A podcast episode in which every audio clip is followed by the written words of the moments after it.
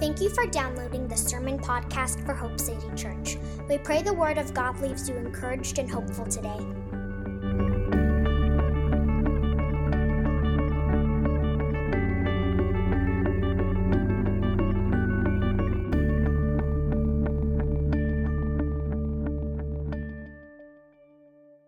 Open with me to the letter of Jude. Flip to the very back of your Bible. The last book is Revelation. The book right before that is the letter of Jude. And uh, what I'm going to do is I'm going to recap us. We've been through the first several verses. I think we've been through the first 16 verses. So let me just recap those real quick, and then we'll dive into verse 17 and beyond this morning. Uh, in verses 1 and 2, Jude gives his introduction. He introduces himself as a servant of Jesus Christ and brother of James. Um, he then addresses his audience. He says, To those who are called, beloved, and kept uh, for Christ Jesus. And so those are three really cool definitions. We looked at those, um, th- three really cool descriptions, and we looked at those uh, in the early weeks of this study. I think this is week 11 in this one chapter little book. Um, those are powerful words, man. If you're a believer, if you're a child of God, you, he says you are called, beloved in God the Father. That means you're a child of God, and you are kept, preserved, guarded, for Jesus Christ. And then he speaks this amazing blessing over them in verse 2. He says, May mercy, peace, and love be multiplied to you. And then in verses 3 and 4, he kind of gets to the point. He tells them why he's writing. He says, I wanted to write to you a letter about our common salvation, but I felt urged, compelled to write to you, urging you to contend for the faith that was once for all delivered to the saints. Why? Verse 4, he says, Because certain people have crept into the church unnoticed, who long ago were designated for this condemnation. They've perverted the grace of God into sensuality. He's saying they're twisting the truth, and they're saying Jesus, and they're holding up scriptures, and they're, they're teaching things that they, that they claim to be truth, but they're lies. And so they're causing people to abandon the faith and to walk away from the faith. And says, so contend for the faith that was once for all delivered to the saints. And then he gives seven Old Testament examples of people who did the same thing. People who came back and caused unbelief to spread amongst others. They twisted the truth. They abandoned the truth of God's word. And, uh, and he uses those as an example and warning for us. The bulk of the letter is, is that. It's these examples and description of these people. He talks about Israel and how they entered into unbelief and fallen angels. And he talks about Sodom and Gomorrah and false prophets. And then in verse 11, he kind of does this triple whammy of Cain and Balaam and Korah. And he gives all these examples to say, man, these people all in some way or another rejected God's word, rejected the truth, twisted, corrupted the faith of others, perverted the faith, perverted the grace of God. He says, These people that have infiltrated the church, they're just like this. They're just like Israel. They're just like the fallen angels. They're just like Sodom and Gomorrah. They're just like the false prophets and Cain and Balaam and Korah. And then last week, we saw verses 12 through 16 where he then goes on to give these vivid descriptions of these people. And he, he uses these amazing word pictures. I'll just he, seven things. He calls them hidden reefs, selfish shepherds, waterless clouds, fruitless trees, wandering stars, ungodly sinners. I mean, I mean, intense description. He's not a fan of these people who've crept into the church and are twisting people's faith. So today, starting in verse 17, we're entering this section of Jude's letter where he actually begins to start closing things out. So 11 weeks in, finally reaching verse 17, and and uh, what Jude does here towards the close of his letters, he, he issues a strong admonition, a strong charge, and encouragement to the saints, and a call to persevere. So he says there's false teaching, there's people that have crept in the church, they're deceiving other people, causing other people to fall away, so you contend for the faith. And then he says, but you, like he gives them this charge. And, and this call to persevere. And so that's the section we're entering. Let me read verses 17 through 23, then we'll pray and dive in. Verse 17. But you, after talking about all these people who've infiltrated the church, says, But you, now talking to the saints, talking to the church, you must remember, beloved, the predictions of the apostles of our Lord Jesus Christ. They said to you in the last times, There will be scoffers, following their own ungodly passions it is these people who cause divisions, worldly people, devoid of the Spirit. But you, beloved, building yourselves up in your most holy faith and praying in the Holy Spirit. Keep yourselves in the love of God, waiting for the mercy of our Lord Jesus Christ that leads to eternal life. And have mercy on those who doubt. Save others by snatching them out of the fire. To others, show mercy with fear, hating even the garment stained by the flesh. Let's pray. Father, we just thank you for your word this morning, and I pray, God, that you would just breathe life into your word as you always do. We know that you are alert and active, watching over your word to perform it. And so I pray now that we would have ears to hear you, God, and hearts that would receive your word and, uh, and just hear from you how it applies to our hearts and to our lives so that we would be transformed people. We pray these things in Jesus' name. Amen. All right. We're covering a chunk of uh, uh, real estate in this letter today. Okay, we're covering a lot of ground. Um, and basically, Jude's instruction here to the, to the saints basically has three headings, and we'll try to do them relatively quickly. But three things that I think they kind of you can boil down this, this section into: A, remember the predictions. B, keep the faith and C, rescue the deceived. This is his charge to the church. He's talked about all these people that have infiltrated the church, what they're like. He's given Old Testament examples. He's described their character. And now he says, But you, three things remember the predictions, keep the faith, and rescue the deceived. So let's take a closer look at each of these one by one. A, remember the predictions. If you have your notes, this is where we're at. Section A, remember the predictions. Verse 17 through 19. Let me read them again real quick. He says, But you must remember the predictions of the apostles of our Lord Jesus Christ. They said to you in the last times, there will be scoffers, following their own ungodly passions. It is these people who cause divisions, worldly people, devoid of the Spirit. What is Jude doing? He's like, guys, I know there are people that have come to the church. I want you to contend for the faith, but I don't want you to freak out. Jude is pointing out that none of this should have caught the church by surprise. He says, Remember, guys, this was predicted. The early apostles had repeatedly warned that false teachers would slip in among them, and Jude is saying that what is now happening is exactly what was predicted. And look, so let's look again. He's given a deep description of these wicked people. I'm not going to dwell on this. We're going to roll through this fast. But he gives, he just rattles off another description of these ungodly people in the church. So I think it's five things. Let's go through them quick. Number one, he says they're scoffers. Look at how he describes them. He says, number one, they're scoffers. So to scoff means to mock, ridicule, or make fun of. So these are people who have come to the church, they're teaching false things, but they're also ridiculing and making fun of others who teach the truth. Right? They're scoffers. A few months ago, we studied the Psalms. And in Psalm 1, we read this. Look at Psalm chapter 1, verse 1. Blessed is the man who walks not in the counsel of the wicked, nor stands in the way of sinners, nor sits in the seat of scoffers. And we talked about it. there's a progression there. First, you are walking in the counsel of the wicked. That is, you're listening to the advice of people who are unbelievers, and it starts to sound good to you. You're listening to the false gospels that the world preaches. You're listening to the counsel of the wicked. Oh, yeah, that sounds good then you're standing in the way of sinners. That is, then you start to live like and act like and let your life slip into that ungodly manner of living.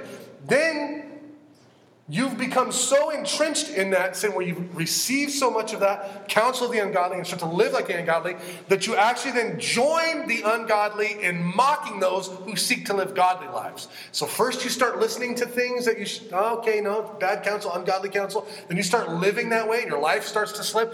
Then you're so entrenched in that side that when someone starts to follow Jesus and starts to live a godly life, you actually mock that. It can happen. I've seen it happen a million times. You're following Jesus, then you start listening to stuff, then you start living differently, then you start mocking those who are actually following Jesus. Yeah. It's becoming so well adjusted to sin and so desensitized to the, to the godlessness of our present age that, that we actually begin to mock and ridicule the righteous or mock and ridicule the truth. We've received the lie so much that now we start to mock the truth. And Jude says this is happening within the church within the church. This is not unbelievers coming and going, angry atheists showing up and going, oh, that's so stupid. These are people within the church going, oh, you believe that? That's so whatever. And they're mocking you. Oh, how, how outdated, right? Right. Some have infiltrated the church, Jude is saying, and are teaching things that are false and actually now mocking those who hold fast to the truth of God's word. William Barclay, in his commentary, said this These heretics believed that they were the progressive thinkers, and they regarded those who observed the old moral standards as old fashioned and out of date. That commentary was written in the 50s. Amazing how relevant that is for today, isn't it? And so they mock those who hold to the truth of God's word as unintellectual or out of touch. Right? Jude's point is this it is a characteristic of false teachers to come in, teach false things, and then begin to mock or ridicule or make fun of or downplay, denigrate those who preach truth and stand for righteousness, those who stand on the truth of God's word. Okay? Number two, he says they, they're following their own ungodly passions. They're following their own ungodly passions. Instead of following God and His word, they follow after their own desires. So listen, we've said this a million times, but let me say it again. You can't, we go, oh, I'm, I'm just going to, you know, do what seems right to you. If you're not following Jesus, if you're not submitted to Jesus, do what seems right to you is, the, is horrible advice. Just do what seems right. Oh, what should I do in this situation? Oh, just do what seems right. The scripture says there's a way that seems right to a man, and the end of that way is destruction. So, like, if I'm not submitted to Jesus Christ, the way that seems right to me is destructive. Oh, just follow your heart. That's horrific advice. Don't follow your heart. Jeremiah chapter 17 says, if you're not submitted to the Lord, the heart is deceitful and desperately wicked above all things. Your heart will deceive you. Your greatest enemy is your own heart sometimes. And so do what seems right, just follow your heart. That's horrific advice if you're talking to a person who's not submitted to God. Now, if you're talking to a person who's submitted to God, following Jesus, being transformed by the Word of God, then maybe it's good advice. Okay, do what seems right to you as you study the Scriptures and follow the Holy Spirit. Eh, they have a recreated heart. Okay, great. What, what is God speaking to you? What is God saying? Then follow your heart in that area. Okay, maybe it's good advice then, but it's not good advice for everyone. Right. It says they follow instead of following God in His Word, they follow their own ungodly passions. That means they have desires a certain way. This way seems right. This way feels right, and I'm just going to follow that. And Jude's like, they do that to their own destruction. Number three, he says these are people who cause divisions. Look, look at again. Uh, let's see, verse 19. It is these who cause divisions. So false teaching is always divisive and destructive.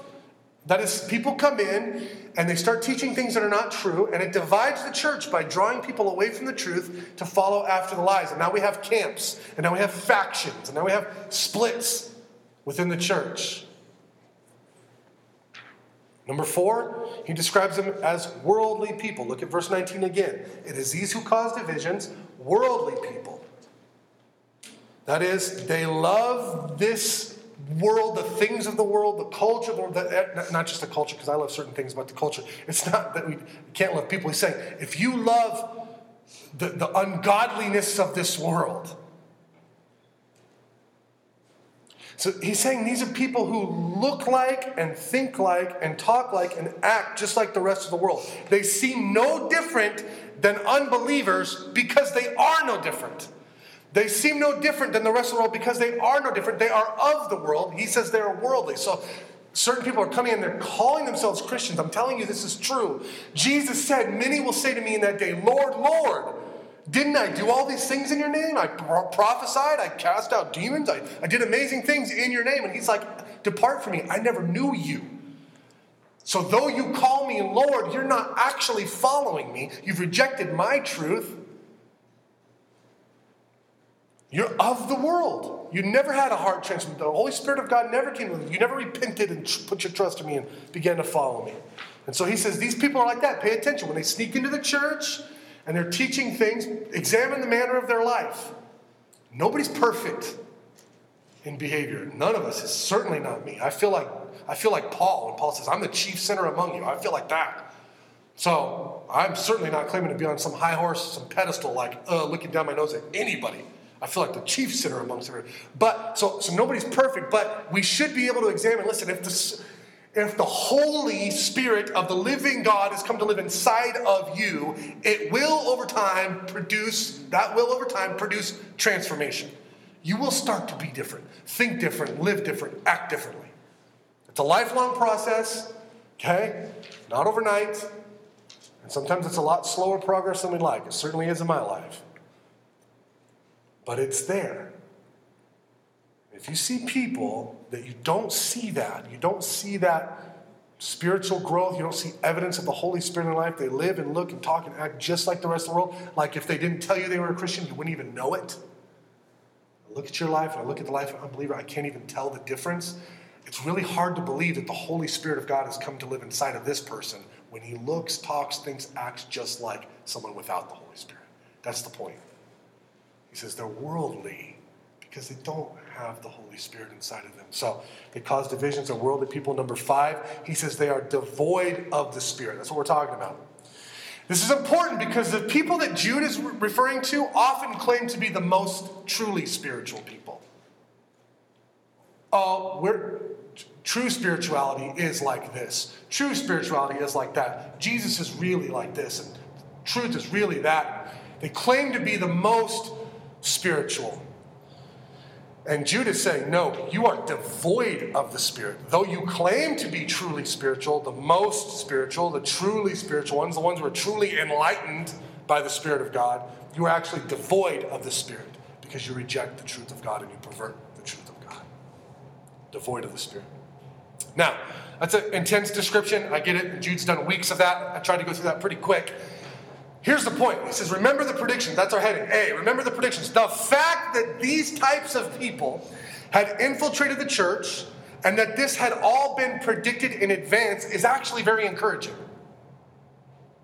Why is that? I mean, today, even today, these types of people infiltrated the church. They're preaching things. They're, they're, they're not waving a flag going, hey, I'm here to deceive you. They're saying, oh, I'm a Christian. Yeah, I'm just like you. It's good. Hey, think about this. Think about that. Okay? But the fact that these types of people have infiltrated the church and that this had all been predicted is actually very encouraging because it means that God's word was right again. Yeah. Again, God's word proved to be true. It means that God is not shocked or thrown by this. He's known this and seen this from the very beginning, and his plans and purposes for his people will not and cannot be thwarted by such futile attempts. God's not freaking out. Oh, there's people in the church teaching false things. What are we going to do? He's not doing it. He says, hey, it's going to happen. He told you beforehand. It's going to happen. So when it happens, don't freak out. Remember the predictions. Remember, I predicted this. Okay? And that's what Jude is saying to the church. He's saying, yes, these people in here contend for the faith, be on guard, right? Handle business. But remember, this was predicted. So don't get into fear. Don't start freaking out or acting like a false prophet can derail the truth of God or thwart God's plans and purposes. God will not be thwarted. Amen. He will not. Certainly not by a heretic. So Jude is trying to encourage them by saying, guys, don't be thrown. This was all predicted. This is just the fulfillment of what God has always said was coming. And it's an encouragement that the end is drawing near. Look at verse 18 again. Remember the predictions. They said to you, in the last times, there will be these people. So the fact that we see these people and these things happening in the church means we are in the last times. So when we see that these things are being fulfilled, we can actually take courage knowing that the return of Christ is drawing closer and closer and he will get the last word. So, A, remember the predictions and take courage from that. B, keep the faith. Keep the faith. Look at verses 20 and 21. Okay? But you, beloved, building yourselves up in your most holy faith and praying in the Holy Spirit, keep yourselves in the love of God, waiting for the mercy of our Lord Jesus Christ that leads to eternal life. So Jude draws an obvious contrast now between the character and behavior of the wicked and that of the righteous, that of the children of God. Okay? He gives at least five specific encouragements here for true children of God. And again, because of time, we're going to try to plow through them quick. Five specific encouragements for the true children of God. Number one, Build yourselves up in your most holy faith. Build yourselves up in the faith, he's saying. So listen, earlier he says, contend for the faith. Now he says, build up your own faith. Build yourself up in the faith. The Christian life is not founded on something that we've manufactured ourselves, but on something that we have received. Right? So I don't make up the Christian faith. I received the Christian faith. I don't make up the truth. I don't decide truth for myself. The truth hasn't been decided by me, it's been delivered to me. And that's why he says, contend for the faith that was once for all delivered to the saints. You don't get to just decide what's true or determine in your own heart, oh, this is true, that's not, oh, that's your truth, this is my truth. He says, the truth has been delivered to you, contend for it, and now build yourself up in it. Build yourself up in your most holy faith. So Christians are those who build their lives on the foundation of the faith that was once for all delivered to the saints, not those who invent our own little var- variation of the faith. Yeah. You know, the most popular spiritual idea right now is just like, I call it blender spirituality. It's like I take my blender and I like a little bit of Christianity and I put that in there, and I like a little bit of Eastern stuff and I throw that in there, and I like a little bit of Buddhism, throw that in there, I like a little bit of this, I like a little bit of that, throw that in there. I leave out all the parts that challenge me, I leave out all the parts that I don't like, and I just mix all that up in a blender and I say, This is my truth. That's crazy. That's crazy. That's, that's a subjective reality that no one actually lives in. We all think, oh, that's your truth, that's my truth. It's like this blender idea. It's like, are you kidding me? It's either all true or all false. Amen. So Christians are those who build their lives, not those who have their blender and pick the parts they like and leave out the parts that don't. They are those who receive the faith, all of it, even the parts that challenge them, even the parts that they don't like, and they go, okay, this is truth. And then they build their lives up on the foundation of that truth. So build yourself up in the faith. Study the scriptures. Fill your heart and mind with the truth of God's word. Obey the leading of the Spirit. Do those things that build and strengthen your faith. Number two, he says, pray in the Holy Spirit. Pray in the Holy Spirit. Christians are people of prayer. That is, listen, we're sons and daughters of a living God, and that means we have a relationship with Him. We talk to Him, we listen to Him through His Word and, prayer. We pray. We pray. Prayer is, let's, let's not overcomplicate it. Prayer is conversation with God. So a lot of people freaked out to pray, or their own prayer life, certainly freaked out to pray in front of other people. And it's like, but you're not freaked out to talk and have conversations. Maybe some people are, I don't know, right? And that's all it is. It's just talking to God and listening to God. So Jude encourages us to pray in the Holy Spirit. Okay? Now, there's certainly a connotation here. This is a side teaching. I, I almost dived into this, but there's, there's definitely some link here between this and, and the gift of speaking in tongues. That's there. That's for another time. There's a, there's a connection there, praying in the Spirit. Um, and so keep that in mind. I wish I had time to flesh that all out right here. We will hopefully do that at some point. Uh, that's here. That's, that's, that's part of this. Okay? Uh, and that informs everything that we're about to say. Praying in the Holy Spirit while it includes that too, it's, it's simply to just allow our prayers to be guided by the Holy Spirit in accordance with the will of God. Now, how can I know the will of God? Well, the Holy Spirit will reveal the will of God to us through the scriptures and through our times of prayer. Now, if you get something in prayer that doesn't jive with the scriptures, chuck it. Okay? But the Holy Spirit will reveal the will of God to us, and then we pray according to the will of God as revealed to us by the Holy Spirit. And the point is this don't just recite mindless, mechanical prayers. You know, and, and sometimes we pray for things that are wrong, or we ask for things that we don't know. We don't have all the information that God has. I don't know what to pray for as I ought. That's what it says in Romans. I don't know what I thank thankfully the Holy Spirit helps me pray. All right? Amen. And so Jude tells us to let the Spirit of God drive our prayers so that we're not praying selfish or unbiblical prayers, so we're not praying mindless, mechanical prayers. Let the Spirit of God teach you how and what to pray for. So pray in the Holy Spirit. And This will strengthen and build up your faith. Number three, he says, keep yourselves in the love of God. Keep yourselves in the love of God.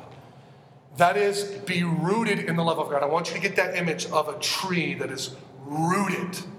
Storm comes, that tree doesn't fall.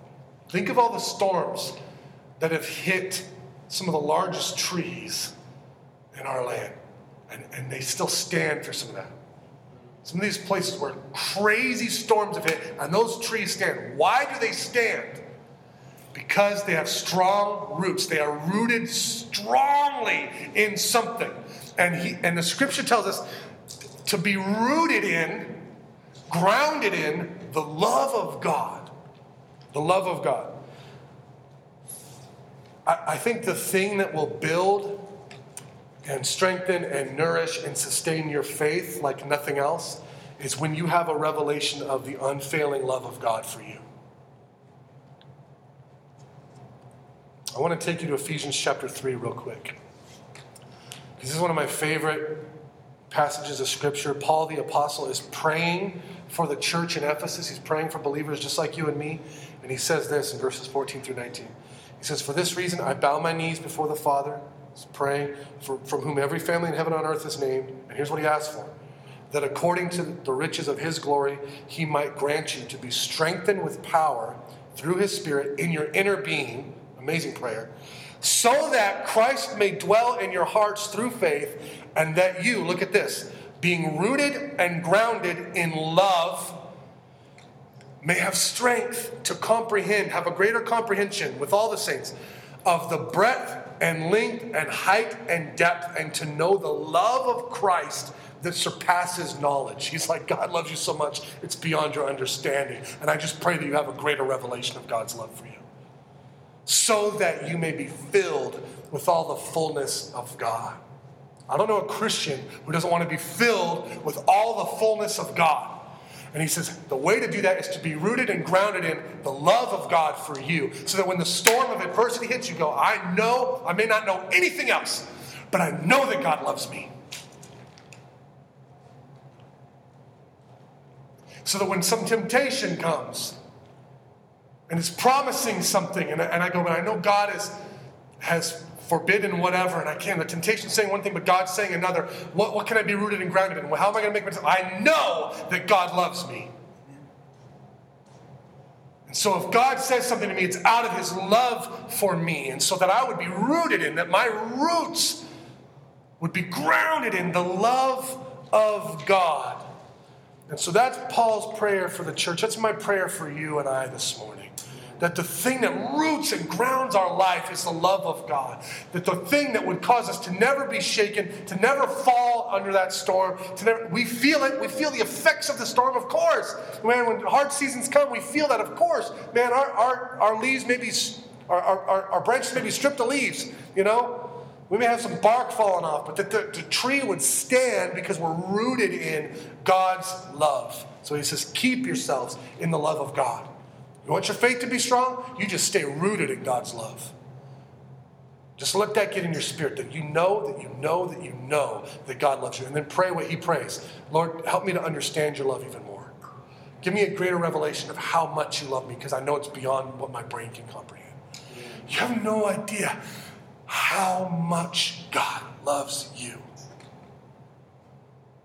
Paul prays that you would just have a, a better understanding of that. Number four, he says, wait for the mercy of our Lord. Wait for the mercy of our Lord. Where would we be without the mercy of God?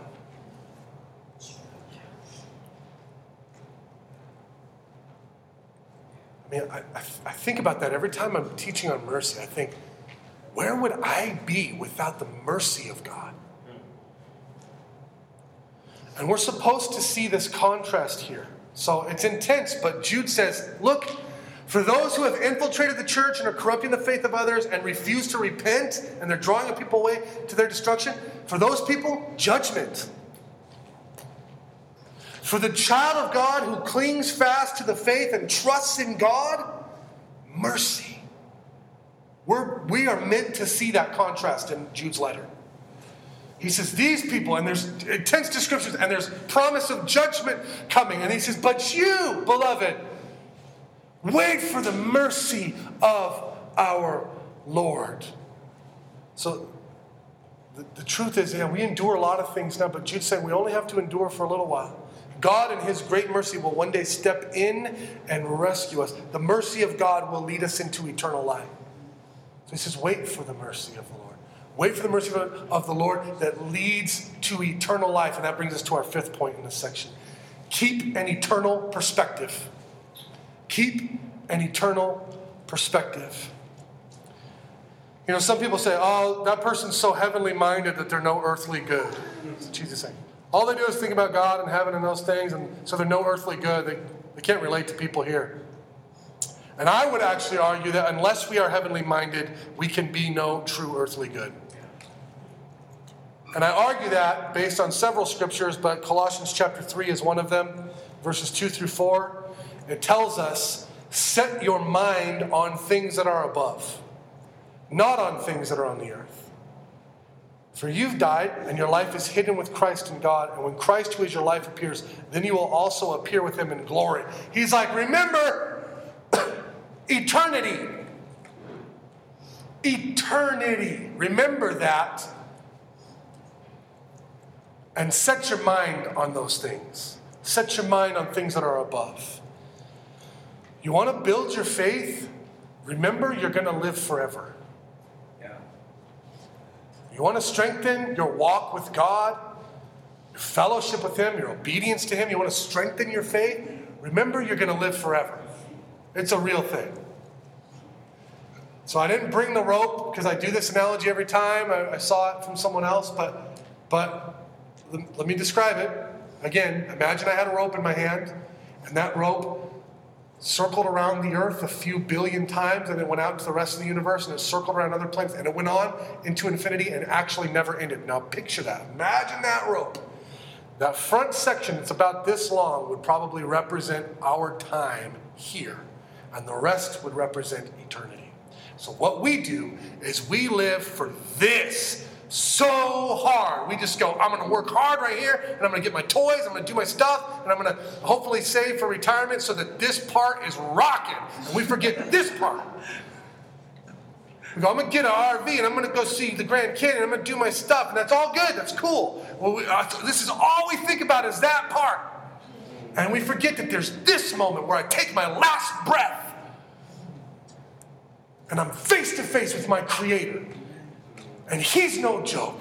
He loves you, He created you, He is for you.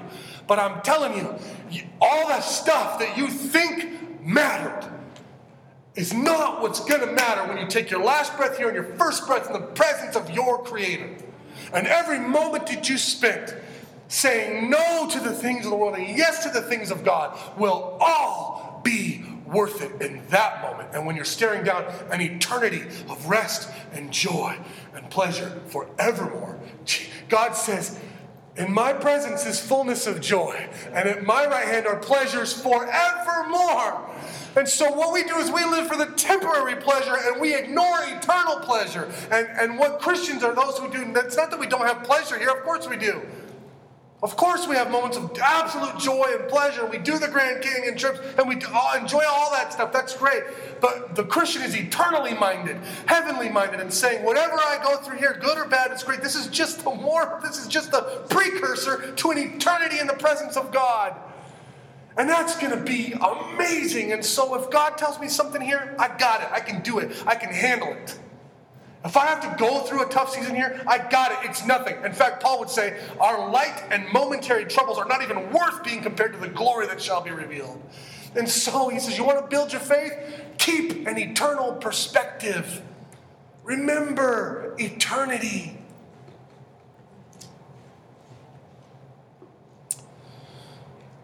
Remember the predictions. Keep the faith. See, final point rescue the deceived. Verses 22 and 23. He says, And have mercy on those who doubt. Save others by snatching them out of the fire, and to others show mercy with fear, hating even the garment stained by the flesh.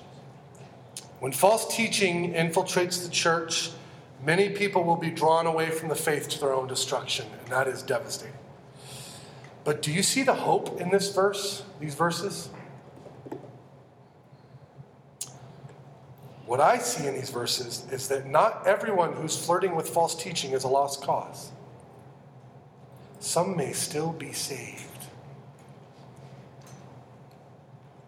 So when we see that a brother or sister has been bitten by false teaching or lies about God and is beginning to struggle with doubt, Jude encourages us to have mercy on them and to do what we can to reach out and draw them back into the family of God. And so our instinct shouldn't be to alienate and condemn and shun people at the first sign of deception. Oh, they're, they're, they're giving way to false teaching, and then we block them out. But to have mercy on them and to fight for their restoration. So, yes, we must preach the truth, but we must actually genuinely love people. So when people are wandering off into deception, we don't just quit on them. We have mercy on them and we and we preach the truth to them in love and we snatch them from the fire, he says. Some can still be snatched from the fire of false teaching. There's hope here. But Jude warns us to be careful in this little rescue mission. As we reach out to snatch others from the fire, he tells us to be careful that we don't get burned ourselves. William Barclay said this, I think it's in your notes. There is danger to the sinner, but there is also danger to the rescuer. Anyone who aims to cure an infectious disease runs the risk of infection. And before we can rescue others, we must be strong in the faith ourselves. Our own feet must be firm on the dry land before we can throw a life belt to the person who is likely to be swept away. Those who would win others for Christ must themselves be very sure of him, and those who would fight the disease of sin must themselves have the strong antiseptic of a healthy faith. Have you seen this? Because I've seen it over and over again. Uh, evangelistic dating. I'm a Christian, but I'm kind of struggling in my faith, and I'm kind of dating this guy. Pastor Jason, what do I do?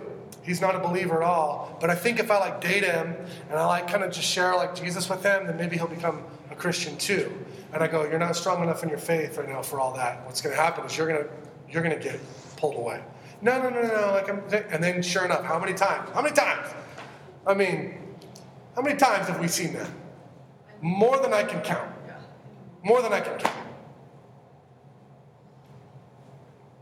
And so this warning is wise.